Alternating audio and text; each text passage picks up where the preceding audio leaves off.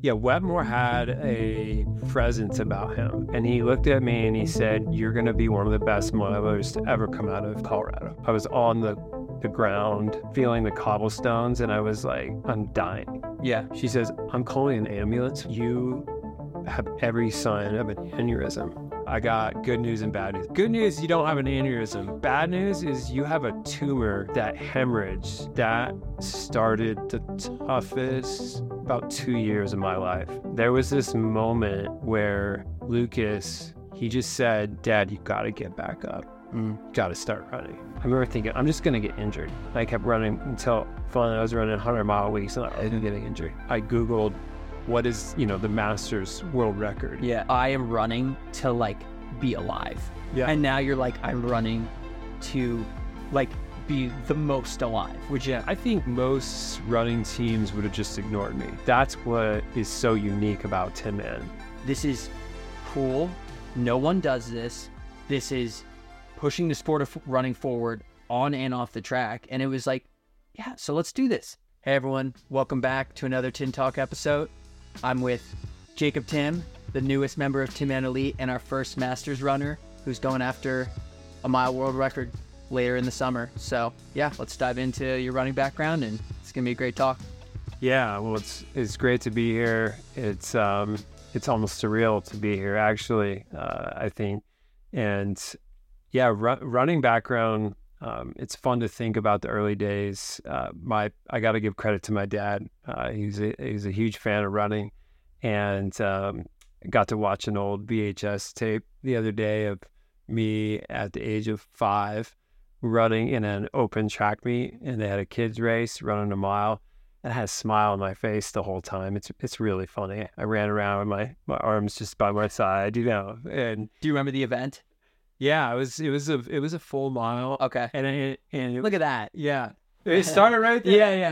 Yeah. It's just like I can see in that moment why I love running. Mhm. Yeah. I mean, it it could be it could be that that it started right there, and I I hope that other kids out there can have Yeah. moments like that. Absolutely. Yeah.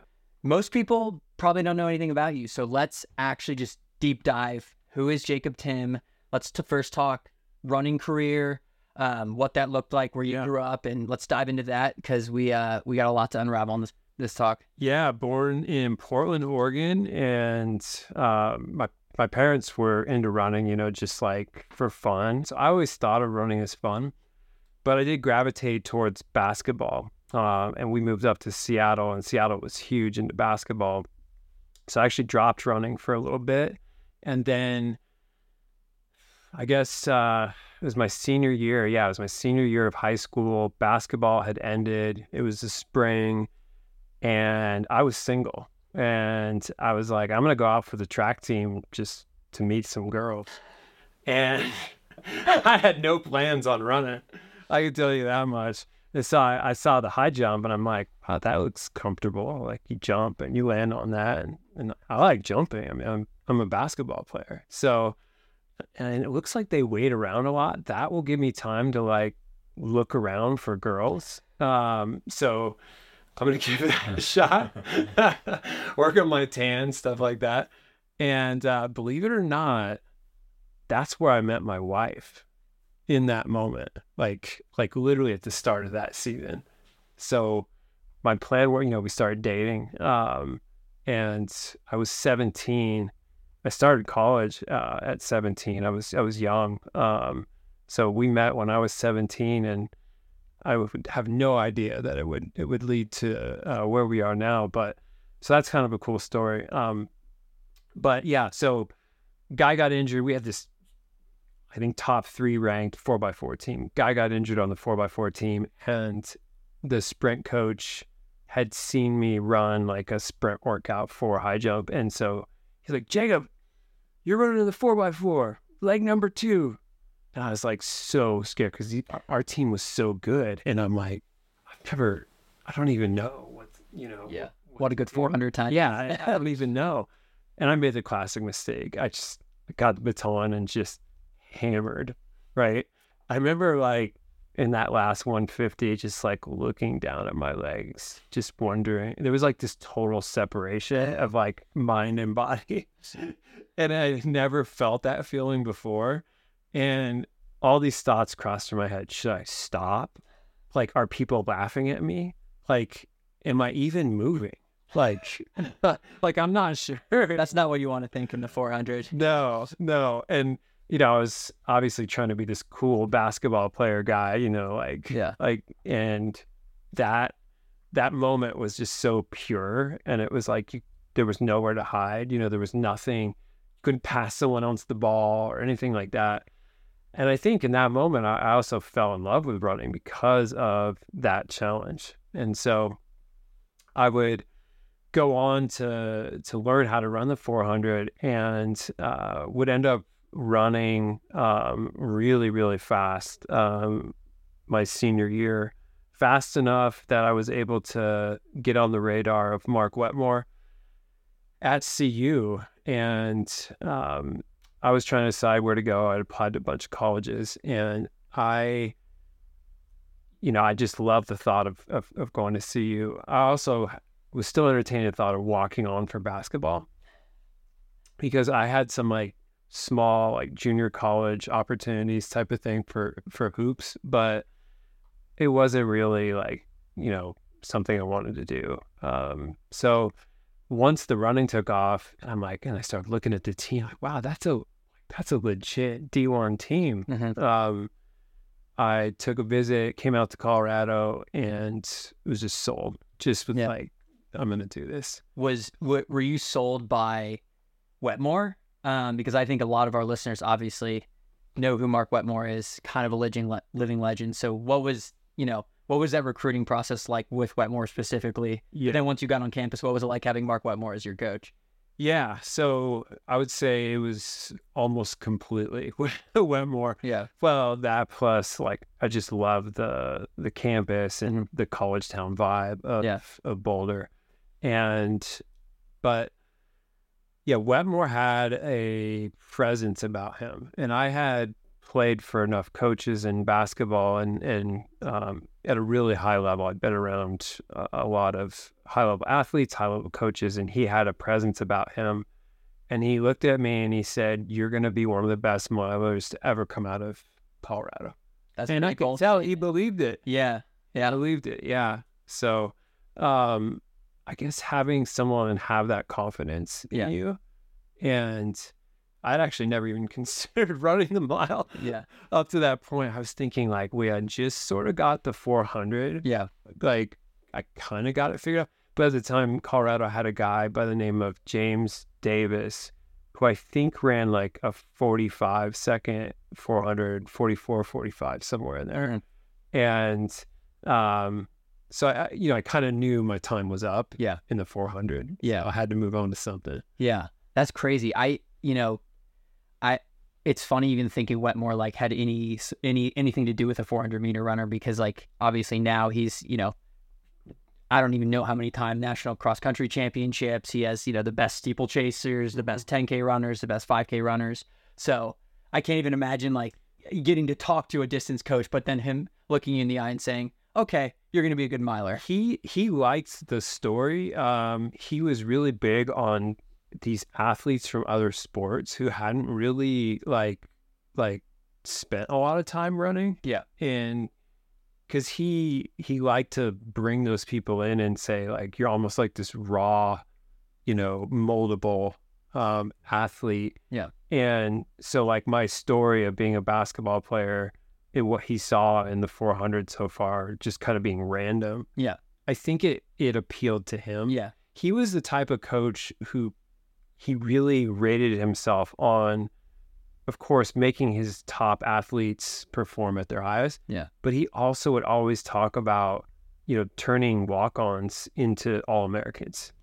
and that's you. That's what makes a good coach. Yeah. good coach. Like if you can, I you know it's really easy to take a top talent and be like, okay, I'm not going to screw this up. Let's keep you healthy, and you know you're going to be an all, all American. But to Yeah. take someone who ran you know 425 in the mile in high school and turn them into a 1500 meter Yeah. all American, that's that's good coaching. Yeah. um, and that's really cool. So then that didn't last too long. So can you talk?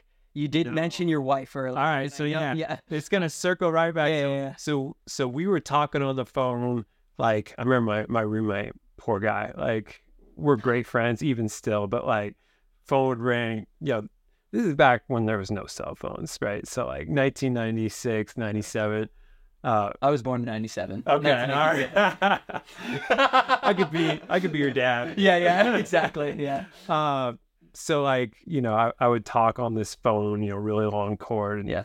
you know, several hours a night. She had a huge, long distance phone bill, which is so funny to think about. Now our parents got so mad, yeah, but yeah, you know, you were charged by the minute, yeah. That's great.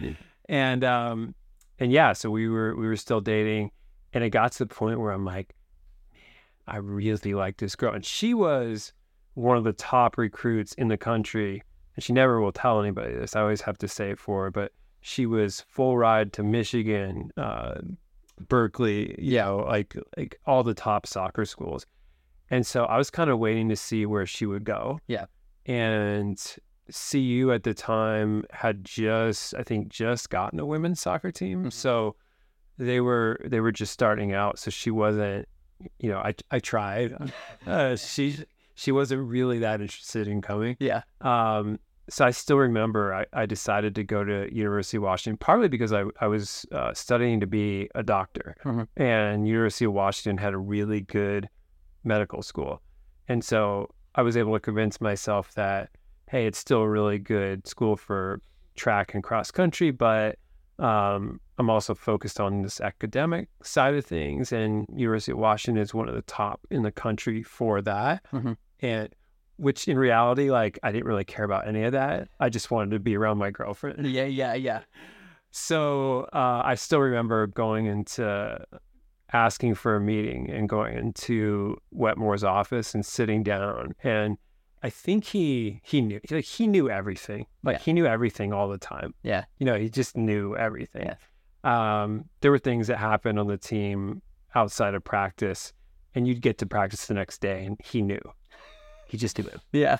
and he would ride his bike around the Yeah. stretching circle and then he'd come by you and just be like he'd like make some comment like if you ever do that again you're off the team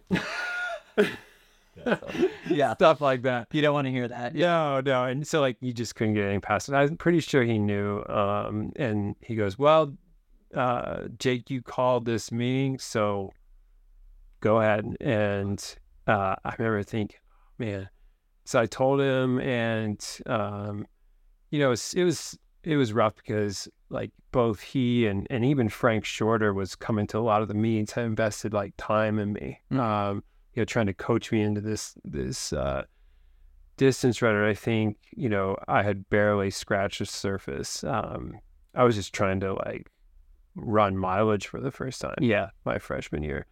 So it was it was tough, but um, he understood and and he also knew I think that it was partly or mostly because of a girl, which I'm not sure he he, he agreed on, but um, Doesn't always work out. doesn't it for you doesn't always work. Yeah. out. yeah. Yeah. So so yeah, um, that that was uh my short career at at CU, but I will say this: I that my freshman year, I've never been on a team, um, well UW uh, included and, and others where I felt like family from like the moment that like our first practice. Mhm. I mean that team and that culture was I mean, second to none, I imagine. And I know that a lot of people who have been on Yeah. that team feel the same way. So I I really I do wonder like what if Yeah. yeah I would have stayed. Definitely. So then transfer to UW. What did it look like? Your running career. Yeah, so I There. I yeah, I mean I I was I was on scholarship, you know, I I worked it all out. I was on scholarship going to UW. Mm. They had a coach uh, Mike Johnson. I know his last name was Mike or Steve. I think it's Mike. Um so training over the summer, get a phone call from him. He's like, "Hey, they let me go." And I'm like, "What?" And I'm like, I actually didn't really care that much 'cause I didn't really know him. Yeah. Uh, if, if he's out there watching this, like I'm sure you, I'm sure you're a great coach. but I was thinking about me. Yeah, yeah, And I was like, wait, what does this mean for my scholarship? And he's like, well, they don't have to honor it. I didn't know that. Yeah. Hmm. Yeah, it wasn't. I don't know if it's because I hadn't. I don't know if I don't know if w- it was the stage it was at or what. Yeah. So in comes Greg Metcalf, and Greg Metcalf didn't honor his scholarship, and he said, "You know, we'll we'll see what happens," type of thing. Yeah. The next three years, I had two knee surgeries, like multiple just really bad injuries, and frankly, like most of the top runners on the team did. Yeah. we had incredible talent, um, where we could have been doing some of the things that UW is doing now. Yeah. Um, you know, it's it's a good school. Yeah. They recruit to that school, Oh, totally. and and they were. Um, I just was never healthy. Yeah. and so that. I, I wish there was like a cool story for my collegiate running career. That literally Yeah. is it. So what was your taking you back to that that injury riddled time? Yeah. What was your relationship with running then? Like like, you know, I see you now. Yeah. We jokingly talk like Yeah. every day on the track is a gift, which I'm sure I'll bring up on in, in a bit. But like did was that not at all how you were thinking about track and field at the time? I think what I felt like was I felt like I was never able to show what I was capable of, Mhm. and that caused me to be frustrated. Um, it was almost like if you were like one of the best players on the basketball team, but the coach did not put you in the game. Yeah. Then does it really even matter? Yes. Yeah. And so I had guys on the team that knew what I was capable of and and things like that. But like having never gotten to string that, you know, together was was was painful. And so once I graduated, um, and this was also I, s- I switched over to game theory and economics and I got hired by an investment bank. So and they paid me a lot of money. So it was like running was done. yeah. Yeah. And it's like it's it was all about my career Yeah. at that point. And it was easy to let go because it was just it, it was a lot of pain. Yeah. So, so then okay, you go, um, you know, potential of running Yeah. straight into you know working, which I think a lot of us pro, you know, a lot of us runners that are very very good in college, like we knew at some point in our running, you know, we're not gonna be able to run, but that's off in the distance. We're not worrying about that right now. We're so present with what we're doing, and we love what we're doing. So, you gave that up, and then you started working. And what did like what did work look like? What did your family Yeah. life look like and what did you know running look like then Well, work looked like eating a lot of cinnamon rolls um, from this bakery.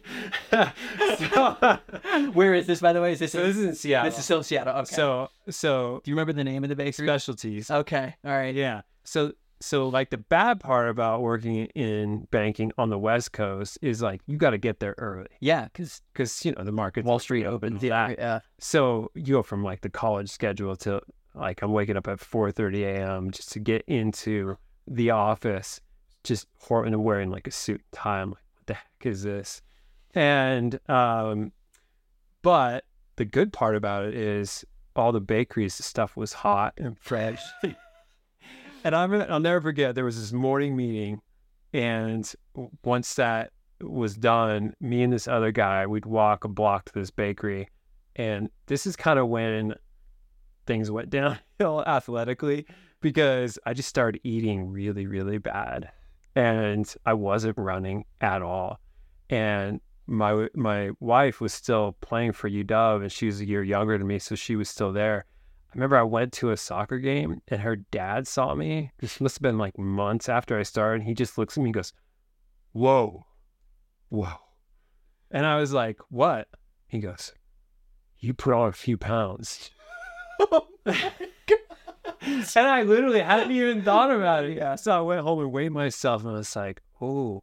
Yeah. Yeah. So like not running and eat. Cause I, these cinnamon rolls were like that big. yeah And I like, ate three of them oh my gosh and then McDonald's for lunch. Yeah. yeah it's, um, so uh, anyway, um, yeah, went on um, you know, got married uh, to that same girl that I, I actually proposed to her at the spot that I met her on the track. Oh, that's awesome. So went back to that exact spot, and um, you know, we got married, and um, I actually started doing triathlons just for fun, Uh-huh.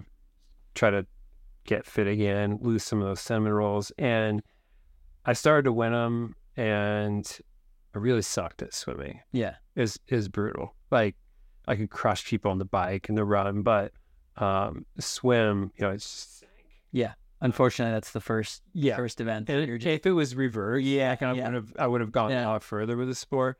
But I eventually um, got got invited to move out to Colorado and and train with um, a professional team and you know other Olympians and things like that. So that got me back out here. Mhm. Uh, my wife moved out uh, with me, and um, we've been here ever since like 2005 or so. Mhm. And so I trained, uh, tried to make the Olympic team for Beijing. Uh, didn't make the team. Ended up um, helping my friend Matt Reed, um, who was my training partner. He did make the team. Um, that was super fun. And, and USA Triathlon, you know, paid for me to go to the the training camps right before the Olympics that's so cool. and it was really cool, but it was Yeah. hard at the same time because like I was standing in the background while ABC was there interviewing. yes. You know what I mean? Yeah. And I was watching him get his USA gear, Yeah. and it was like, and I was, I was just there to crush him in running workouts. Yeah. That's that was my job. Yeah. But um, I was super super happy for him. He's a great dude. Uh, but then So did that give you the taste though, of like it it it brought me back. okay. Yeah. It brought me back, but um triathlons, honestly, like they're so hard to Yeah. train for, let alone race for. Yeah. I, I kind of got tired. Gotcha. And Yeah. this was right around 2008, housing market crashes. And I'm like, all right, I think I'm done with triathlons. Let me see about going back into that world of, of business. Mhm. And so I started throwing my resume out there, Yeah. put the put the athlete stuff on there Yeah. but it'd been like five years Okay. since I'd done it. So this is huge gap. No one, Yeah. no one would hire me. Yeah. And we wanted to stay in Boulder, couldn't get anything. So I'm like, all right, what do I do? We either move back to Seattle where there's more jobs, Mhm. or I remember just spending a lot of time trying to figure out. Or I said I could buy myself some time and get my MBA from CU. Okay. So that's what I did. Yeah. And I'm like, I don't want to just get my MBA. The iPhone and the App Store and all this stuff was coming out. So I'm like, I'm going to start a company. I'm going to learn to code. Um, and that's what I did. Yeah. And um, so I became an entrepreneur almost instantly. Figured out that I could teach myself how to code. Yeah. And built this app that allowed you to order and pay from your table inside a restaurant. So it really I don't know anything about that. yeah. It it really cracks me up because we were doing that in 2009. Yeah. And now like um just the other night we were at uh Rosetta Hall down in, in downtown Boulder and I see the QR code uh, s- you know scan it and like I was doing that Yeah. in 2009. 2009 is a long time ago. It was a long you know, like that's crazy I know. because that's not that new. No. You know, like that is a COVID creation. Yeah, it, it is. It is. And I remember p- people, we were embedding these QR codes Yeah. on the table. Yeah. And, um, and eventually we actually went up to hotels in Aspen. Uh, we started up there and, um, you know, we, we pushed it as far as we could, but Yeah. that industry, you needed like a lot of money Yeah. to scale because these, these hospitality companies, they need you integrated with their, Mhm. with their stuff. And so, we sold it off, got out of there, and but it was at that point I, I like I knew I was an entrepreneur Yeah. um, in everything I did. So, uh, yeah, I mean, I I uh, I just kind of kept going with that. I had a few different corporate jobs from time to time, but the entrepreneurial side, I mean, I was doing it inside corporations Yes. or I was doing it on my own. Yeah. And, um, you know, we had uh, our first child, Lucas. Um, he was born in 2010. Mhm. And then we had our second boy, uh, Taylor, who was born in uh, 2011. late 2011, so almost two years difference, like a year and like half or a little bit more. Mhm. And then really wanted a girl, so we went for it and uh, thinking, hey, if- as one does. yeah, if I have three boys, yeah, yeah, that's cool too. Yeah. Um, but I got a girl. Got the girl. I got the girl, and girl dad right here. Yeah. Both of us. yeah, I mean, I'm super, super happy about that because it's such a, it's such a fun balance. Yeah. you know, with everything. But, um, so yeah, three kids. Uh, right now, Lucas is 13, uh, Taylor's 11, and Anna is 10. And um, yeah, just I would say like, you don't know it at the time, but it's like the most important and the best thing that you'll ever do in your life Mhm. you know like everything else gets put in perspective and that's still true to this day Yeah. Uh, so I think it is so cool. Like you're Jacob's at the track with us all the time and at least one of his kids is are there. You know, like it's it's uh and they're not just like, you know, I think some kids maybe would be like, Why are we at a track watching dad run around? You know, like it's they're there, they're running, they're hopping in half of our intervals with us.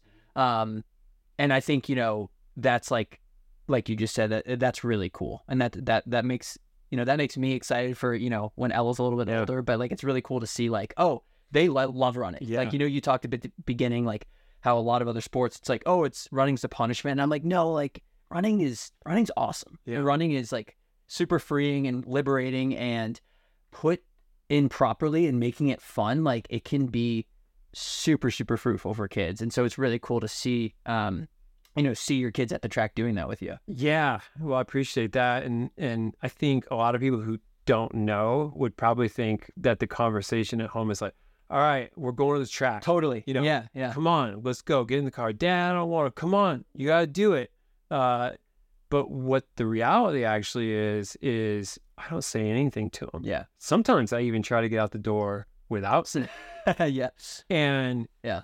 like Lucas in particular, and and Taylor's kind of caught in the bug. Some Anna's more of a soccer player at Hmm. this point, but um, he like sets his alarm. yeah He tries to figure out when I'm going. Yeah.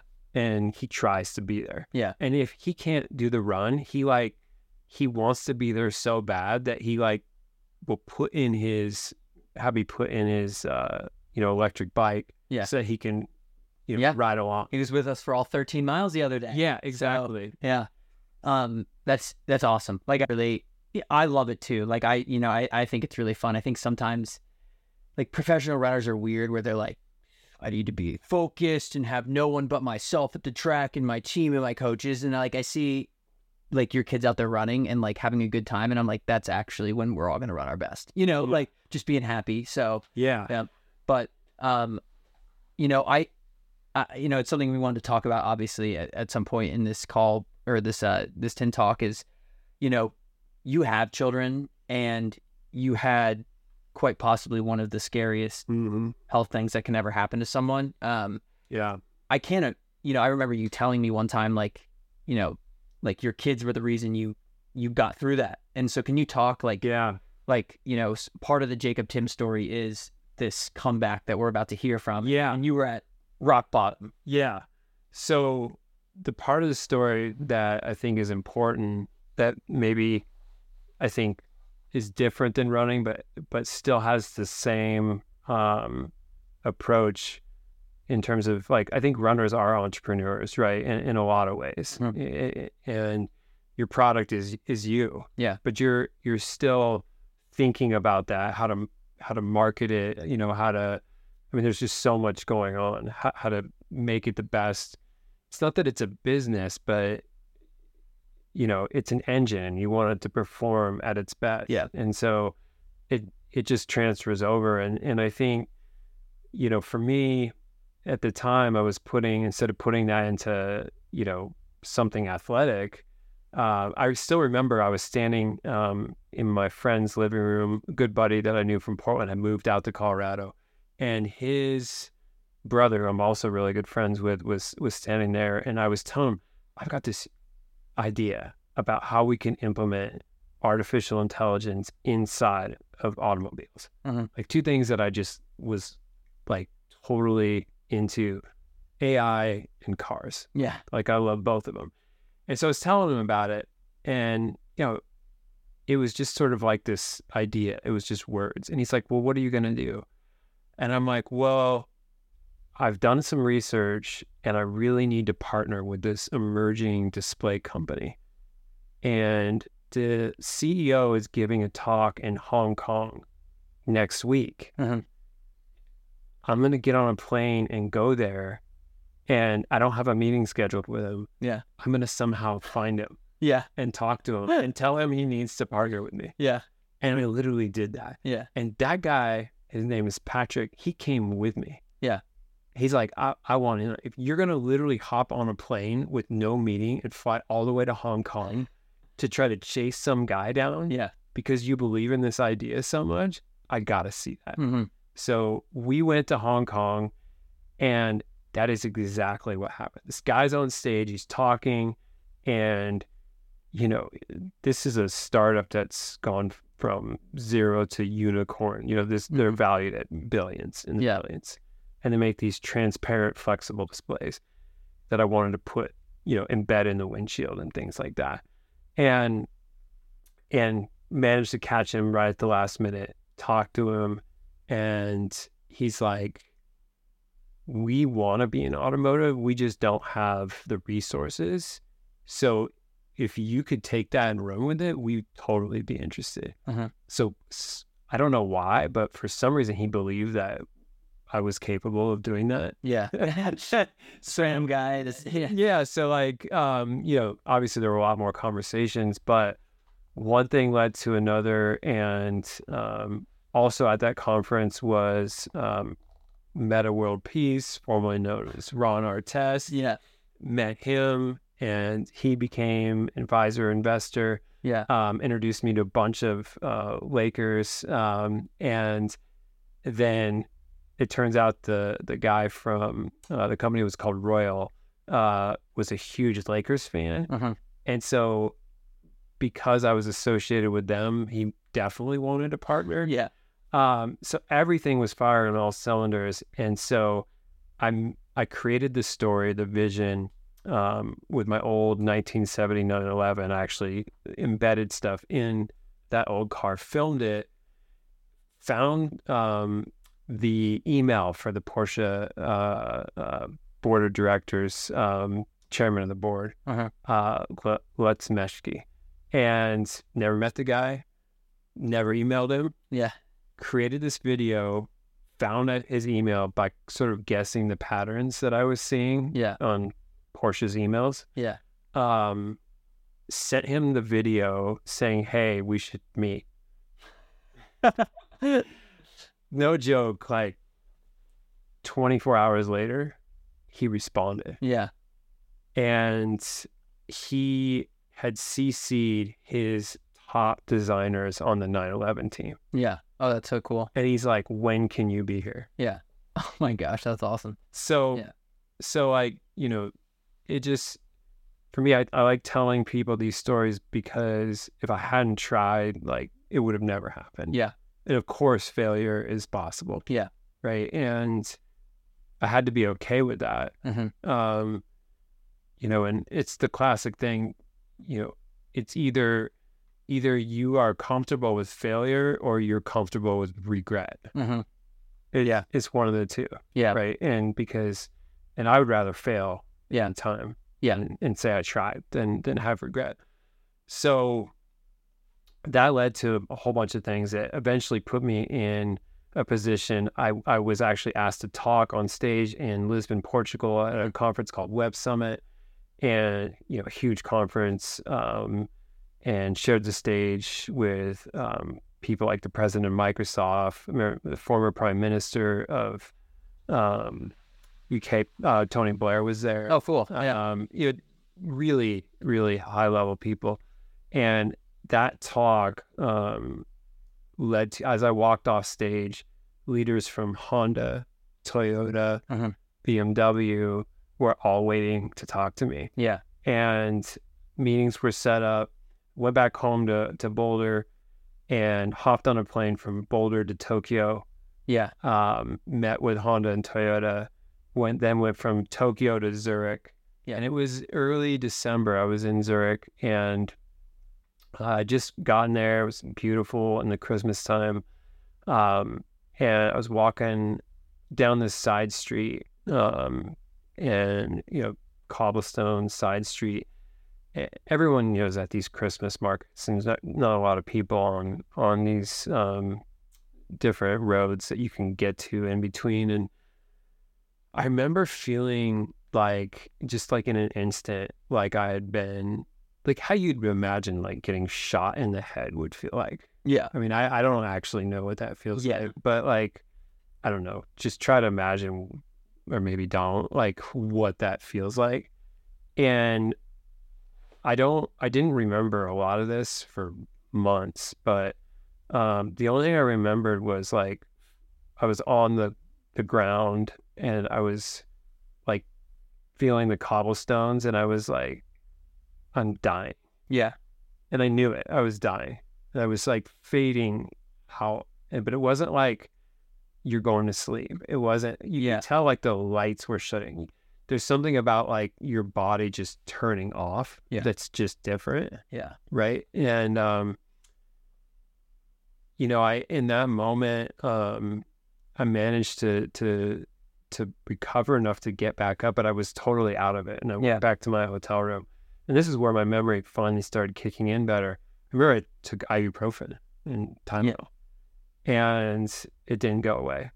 And I actually got on a train the next day, didn't sleep at all. The pain, and I've had kidney stones, so I know what pain is. This was worse eh, Yeah. just like in my head, and got on a train up to Stuttgart to meet with Portia.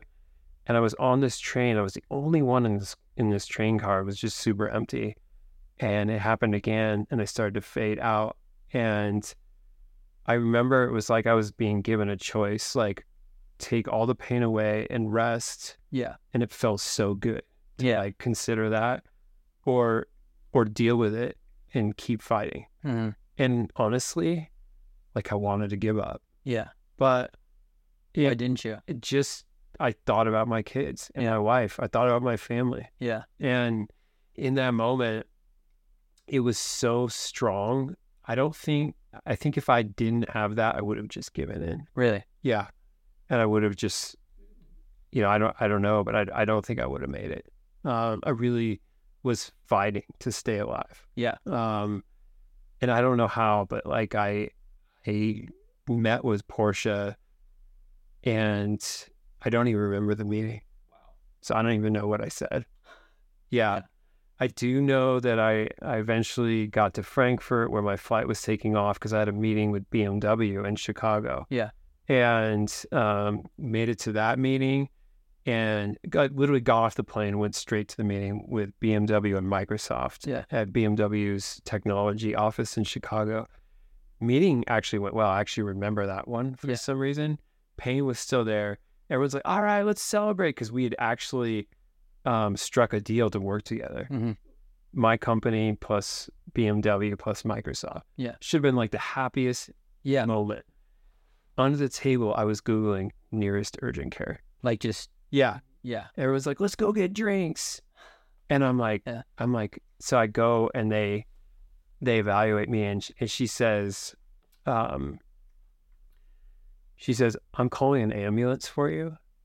You have every sign of an aneurysm. Oh my gosh. You know, she'd done the Yeah. exam. She's like, you could die at any second. Yeah. And I'm like, Yeah. that was, just, I was just totally delirious at this point. Yeah.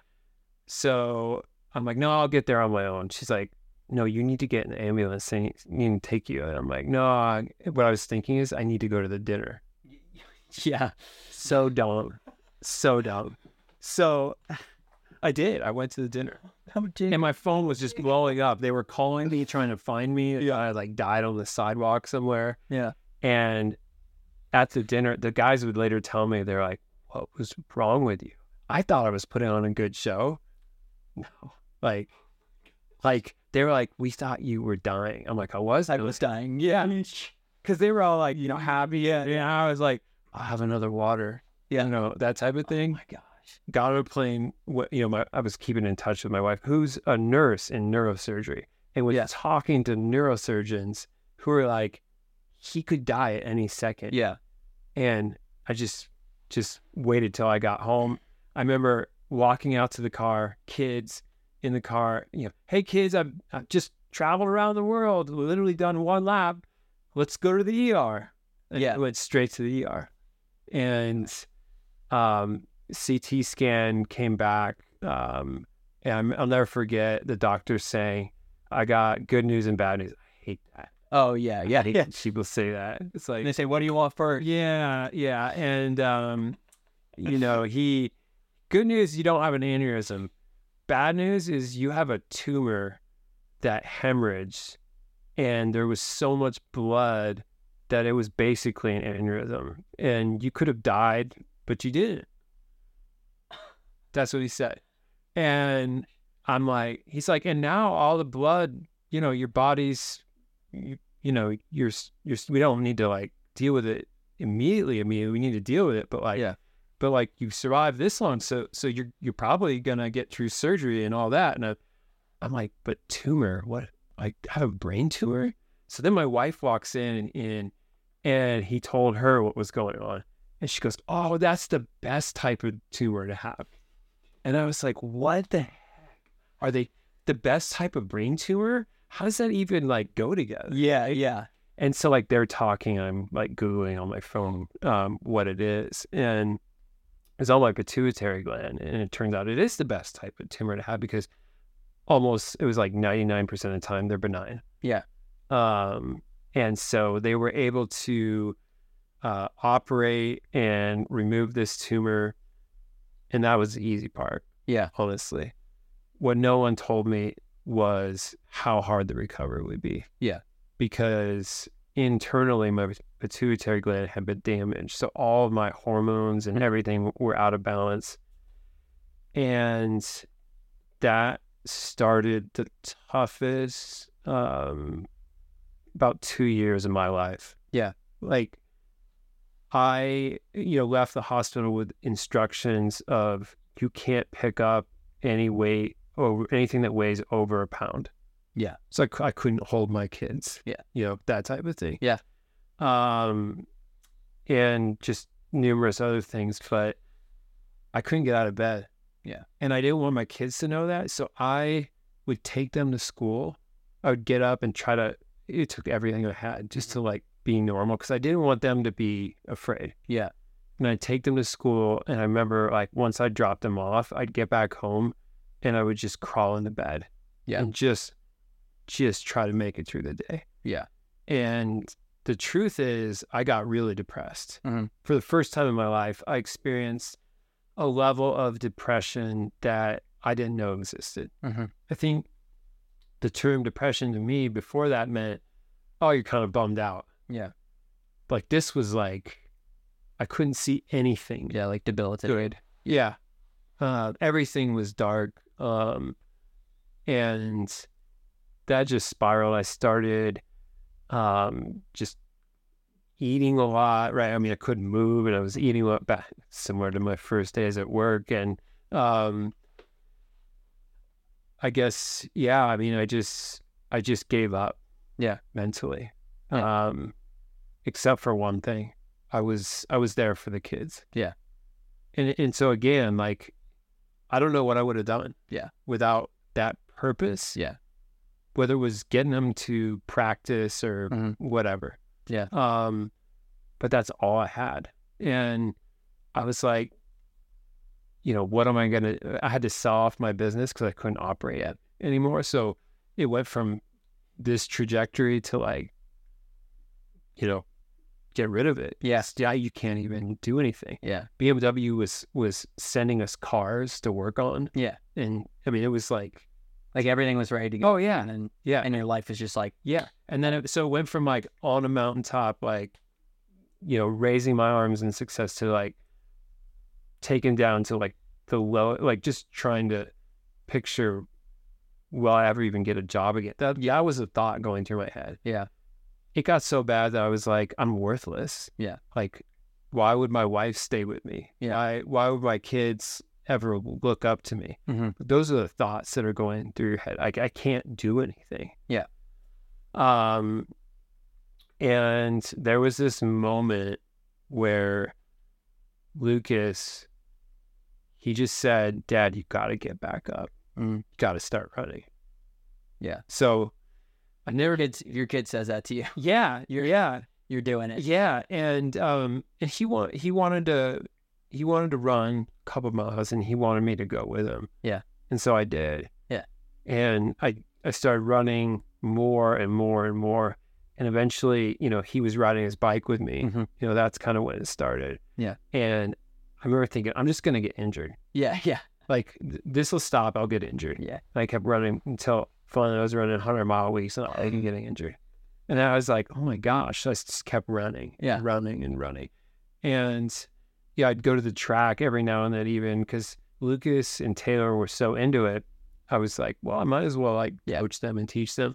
So we got spikes and, Yeah. you know, they were like, oh, this is so cool. We'd go down there, we'd see Sarah Vaughn, um, you know, a good friend of ours, and just awesome family. Yeah. And um, she'd be like, you know, um, doing 200s or something. I'd be like, yeah, I still had some speed. And Yeah. like, I'll, I'll lead you for 100. Yeah. Yeah. She's fast. Right. You know, so, um, but it got the, it got the mind flowing Yeah. again in terms of like being on the track. Yeah. And, um, What'd you think about when you were running after all that? Like what? Like you know, hundred mile weeks. You're out there for a long time. it, like, Like like yeah, what were you thinking about? I was thinking that it was bringing me back to life. Really? Yeah. It, it brought me back mentally. Mhm. and physically. Like it was healing Yeah. every step. And I think that's why Yeah. it wasn't hard to run 100 mile weeks Yeah. because I was so thankful to even be able to take a step. Yeah. And, you know, the, the feeling I got when the run ended was like the opposite of what I had felt like post surgery. Yeah. And it's like, it was like, you can do this. Yeah. You are going to recover. You, Mhm. you are going to. And so it, it really flipped that whole script. And I started telling myself, you know, the opposite things. Mhm. So much so that at one point, I don't know exactly when, but at one point, um, I I googled what is you know the Masters world record Yeah. um for the mile. Mhm. Um, you're old, how old roughly at this age when you're? so I was I was like forty two, Yeah. I think somewhere in there, Yeah. and of course I see Bernard Lagat. yeah, that one's never going away. Might as well etch that. yeah, by the mountain. Yeah, so I'm like, let's just scroll down a little bit more and get to the 45 uh, to 49 year old group, and and I see, you know, it's still really fast. Yeah. but I see 413.96. Yeah. and I'm like, I can do, that. Yeah. and I think I think I can do that. Mhm. I'm gonna try to do that. Yeah. and and then it, at that moment in time it went from running to you know just heal and all that to like this this purpose um Yeah. and yeah i think Yeah. i think having a goal like that changes everything That's what's so amazing about running is like why you start is so different to like your where you're at in your journey now. You know, like sometimes it's like, okay, I just want to break, you know, six minutes in the mile. Yeah. And then you do that and you're like, oh my gosh, like I could run two miles in 12 minutes now. And it's like, it's, it's just so cool. And like, you literally were like, I am running to like be alive. Yeah. And now you're like, I'm running to like be the most alive, which is my, the best version of myself I can ever be as a runner. And I just like, that's amazing. And, um, and it was so cool. Like when we first saw you at the track, uh, I remember like we were just meeting. It was it was it was at Niwot. and It was a normal, just you know, we were just meeting for like a light workout. And I see, you know, first of all, we see this this Porsche in the in, in the parking lot. And I was like, okay, all right, who's who's here? Who's who, who's up at the track? Okay. Um, and then I, you know, we're up there and we finish the workout and we see you, you know, in spikes ripping two hundreds which is classic Jacob. Um, and and you you watch Jacob run, and he's has a beautiful, elegant stride, very very powerful runner.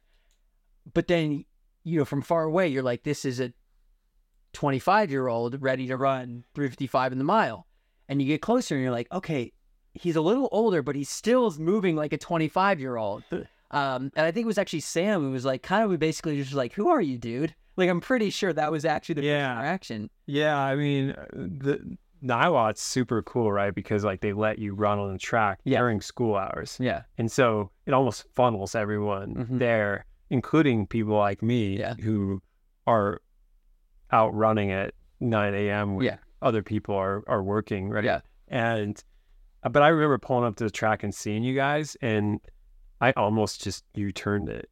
Yeah. I was like, I was like, I feel like, because I know, like, I know, like, what you guys are about, and I know how good everybody is. Mhm. And, you know, I was kind of embarrassed about how old I was and slow compared to you guys I was, but like, I also knew how serious I probably look. Right. And so I'm like, if I'm in my 20s and I'm seeing a guy doing that, I'm like, what the heck is wrong with it? Like, what an idiot. yeah. I'm like, I don't want to be that guy. Yeah. And so I'm like, I'll just I'll just go run somewhere else or something. But um I remember I, I just I got up the courage. I'm like, no, I, I need to get this done. So I'll just I'll just stay out of their way and I'll just get it get it done.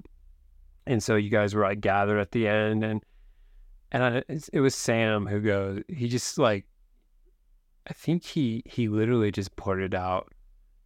Dude, like who are you? And that, that's that's how Sam would do it. So I believe that. Yes. Yeah. And I was like, I think I was like, well, what do, what do you mean? You're like, where do I want to go with this? yeah. And he's like, he's like, well, like, like, why are you here? And like, yeah, like, what are you, like, what are you doing? Yeah. And Jacob slammed down his fist, looked in the camera, and said, I'm a tin man. yeah, yeah, exactly. Yeah. But, you know, I think most running teams would have just ignored me. And so for me at that point, it was like the fact that there was this team that cared. Yeah. I think genuinely cared and and you know, other teams would have just been like, that's just some guy running the track. But like that's what I feel like is so unique about Tim Man is that the guys on the team, the culture, it's not just talk. Like it really I was really just a random guy and you guys like wanted to know my story. Mhm. And I think it, it was, you know, in that moment and that just played out more and more and more. Um Yeah. You kind of just stuck around. yeah, so once once I was like, hey, maybe like maybe they're cool if like cuz like I definitely would benefit from like being in the same environment Yeah. as them. Maybe they're cool if I like tag along. Um and so yeah, I just kind of tried to I didn't know where you guys would be, so um kind of knew about what time you guys ran, so I tried to Yeah. just like set up my schedule that way and you know, it lined up quite a bit that summer. Centennial Summer. Yeah, last it was so fun. I uh Niwot started getting worked on. Yeah. And so we started working on another track in Boulder and Jacob was, you know, just just showing up and uh would basically just say, What are you doing today? And me and Sam would be like, Sam would be like, I'm, you know, doing some mile repeats and then some three hundreds and I'd be like, I'm doing some two hundreds. Jacob would be like, Okay, that sounds fun. yeah. I'll do the two hundreds um, and was right there, like running 27, 28 second 200s with us. And, and for me, like, you know, I, I, I think it's, it's what, what is cool about running is everyone comes from a different background, but I mean, I can go on easy runs with so many different walks of people. And, but to share like an actual interval with like a pro athlete and like yeah. like that's that's not easy to do and so like when you were there with like us with the 200s it was it was like it was just fun and you know slowly but surely throughout the summer you kind of would you know you i feel like you'd pick my brain you'd say like hey like what do you think about this or like this is what i've been doing and we'd you know have a little bit of back and forth and um by the end of the summer you were in great shape and Yeah. you were just you know ripping with me and Sam, and you basically were Sam's training partner. I feel like, a little bit Yeah. because you know I was doing the 1500 and he was doing the 5k and um but by the end of the summer we were like I want Jacob around like a lot more and I want him around you know in some sort of like a capacity to be like a member of the team because I felt like Jacob was embodying the Tin Man spirit more than you know some of the guys even on our team no offense guys um but I was like you know I just had you you were there and you were like you, you were just you were just down to help us and I, I think that's like a really um you know that's a really special thing and so um you know we kind of talked a little bit you know after that summer like you went to italy and you you you uh you you, you ran a really hard mile there and then in the fall it was kind of like i was in philadelphia but i would you know get on the phone with my parents and we were talking about a bunch of different things and it was kind of like hey like i'm doing the training i'm training for a really hard record to break. Why can I not, you know, be kind of a part of this thing? And Yeah. um and yeah, like what was your kind of mindset with with with all that? Yeah, I mean, I felt like I felt like it it was a situation where there was a win-win, you know, for for both sides. And I saw in Tin Man like just this amazing product if I just like package it all up, Yeah. right? The running, the like the like everything Mhm. that makes up the team. The coaches, the, the stuff that happens, um, you know, in between that's part of being a runner, um, and also the stuff that happens that has nothing to do with running. That's just part of like life. Yeah. Right. And you know, it's just so relatable. And I feel like from I just felt like from a business perspective, I was like, they're crushing it, but like I think I I would love to like rev that engine Mhm. with them even more. Like bring some of my um past experience um and, and just try to like help them because they've helped me so much. And so um and what if we just continue that? Yeah. You know, further. And I mean everybody wants to walk into a room or walk into a meeting w- with a pitch and have the best product possible. Yeah. And I I could just picture like having these conversations um, about you guys and and just the story, Yeah. you know, behind it as a whole, and then individually, Mhm. um, it was just all there. And so, yeah, talking with your parents and just just getting along with them so well, Yeah. like like just just great people, Mhm. right? I mean, the coaching speaks for itself, but like, I think we've all had bad coaches or coaches that might be good coaches but were hard to get along with Mhm. right or or maybe didn't create the best environment Yeah. um but like your parents just um you know it just just felt like family um you know the type of feeling you want to feel so um yeah i think you know we started those conversations in the fall and um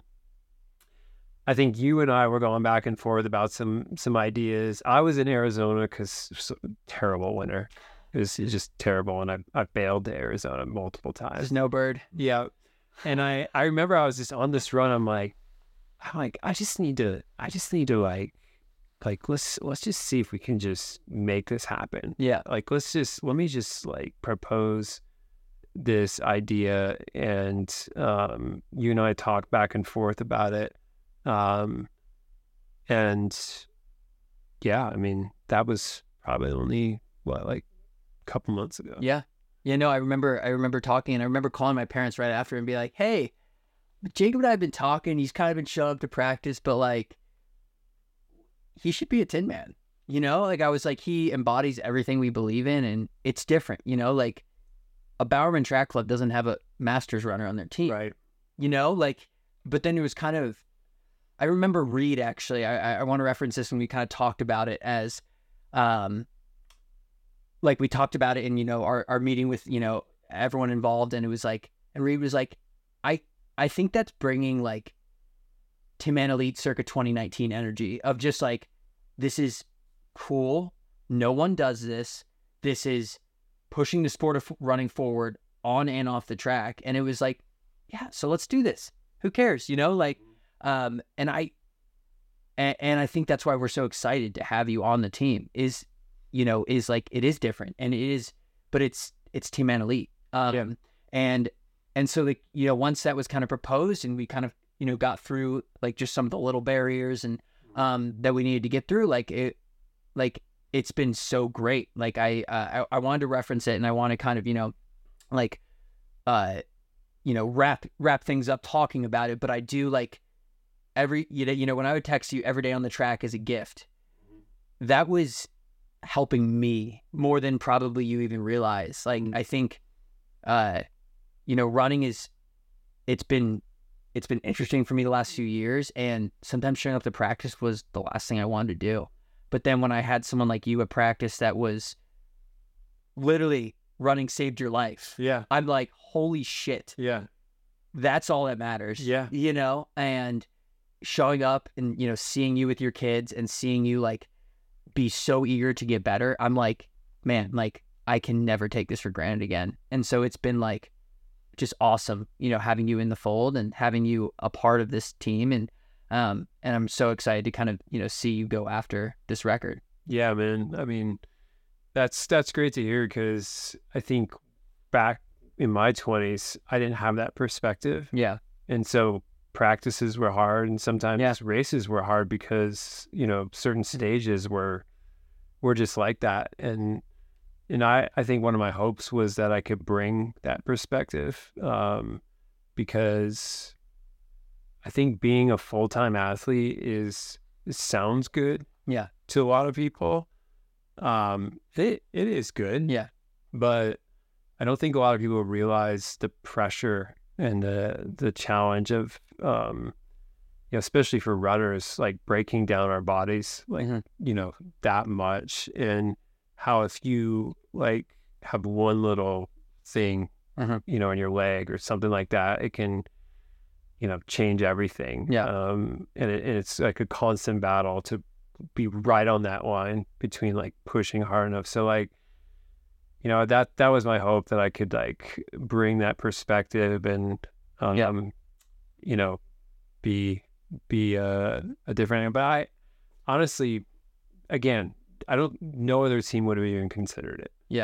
what what would it mean you know next six months you're going after the record in september so Yeah, like what hey what are you going to do from now until then yeah, but then what are you thinking about when you're on the starting line trying to run the fastest masters mile r- race ever yeah, yeah. It's weird to say sometimes. You know, just like the goal that I'm going after. But yeah, I turned 45 in September. uh-huh.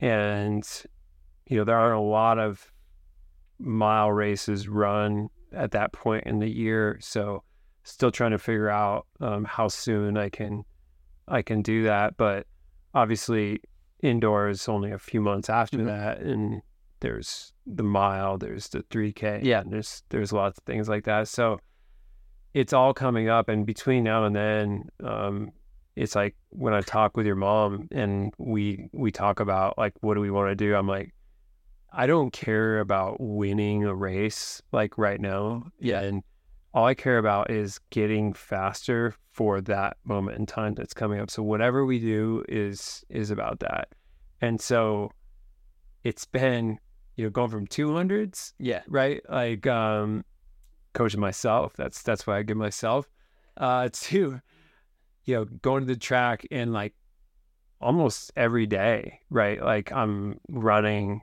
you know, critical velocity pace, you know, Mhm. uh, some sort of like threshold. Uh, and when I first, I hated it. Like I hated it so much, and I, I was like, I'm getting slower, and and like I I can't I can't rip a fast 200, and I probably couldn't compare to you know, Mhm. but. What's so cool is to watch that threshold pace just get lowered and lower Yeah. and lower. And you know, it's easier and easier to run at, at paces that were hard before. And and I get it now. yeah And it's like I I, I don't think it would have been possible any other way. Yeah. Like like I wouldn't have never I wouldn't have arrived at that Um, so, so having this type of training, you know, like just the other day, like you guys are doing one Ks and then I'll do 800s and I'll just like tag on the back. Yeah. And I get a little extra rest, but I still get to be part of the interval. Yeah. And I mean, like that's setting me up for, s- and I'm, and I'm healthy. I don't know how, like, like I don't stretch. I, Yeah, yeah. Like, everyone always asks you, like, what do you do? I don't, I don't have Normatec boots. You know, like I don't do ice baths. I don't, I don't get massages. I don't, He has three kids to run around the Yeah. with after. I just go home. So, and yeah, yeah. that's kind of it. Yeah. But um, what will it mean uh, to to get the record? Um, I think everything and then absolutely nothing at the same time. that's running. Yeah, it's like I think I think I'll be I would be excited about it, and then in almost an instant, I really do think it would be quick. I would need something else to go after. Yeah. And because, you know, whether I get the record or not, I don't know if that that's not really the win for me. Yeah. I mean, the fact that I'm sitting here with you telling the story, Mhm. it's like I could I could walk out the door right now after this podcast and go, did it Yeah. you know and and that story is is is good but the fact that you know it, it continues on and who knows what comes next for me that's the exciting part if there is a, a world record in there or a american record or or you know if i can go to world championships which are um, next summer in sweden and and represent the usa uh, team and and and uh, bring home a medal Yeah. you know that would be amazing so um but but honestly like i i really that every every day the track is a gift but like every day that i'm doing this i you guys don't notice this probably but when i'm running on the track with you the thought going through my head is i can't believe this is happening like Yeah. i can't believe like even today on the easy run there was like 16 guys and like like i'm 44 and like i think the next oldest was 28, 27. Yeah. Yeah. Yeah. and I'm like running along. It's- it's- they- they- Some of them were like Yeah. 18, Yeah. right? And I'm running along. You know, everyone's got their shirts off. It's like a normal, you know, like this is so crazy. Yeah. Yeah. So Yeah. um, That's awesome, man. yeah, I I think that's probably a good place for us to stop. yeah, Jacob, thank you so much for talking with me. We had that was so much fun. yeah, You know, I know we jokingly said before we leave, like I was like, tell I, I kind of know your story because like I've obviously got to know Jacob, but like that was a treat just for me just to hear all that. So thank you so much for sharing. yeah, We're gonna gonna have be- you're gonna be in a lot more Tim Man videos in the next few months. So Yeah. yeah, yeah. It'll be a fun journey to go Good. along. Sounds good.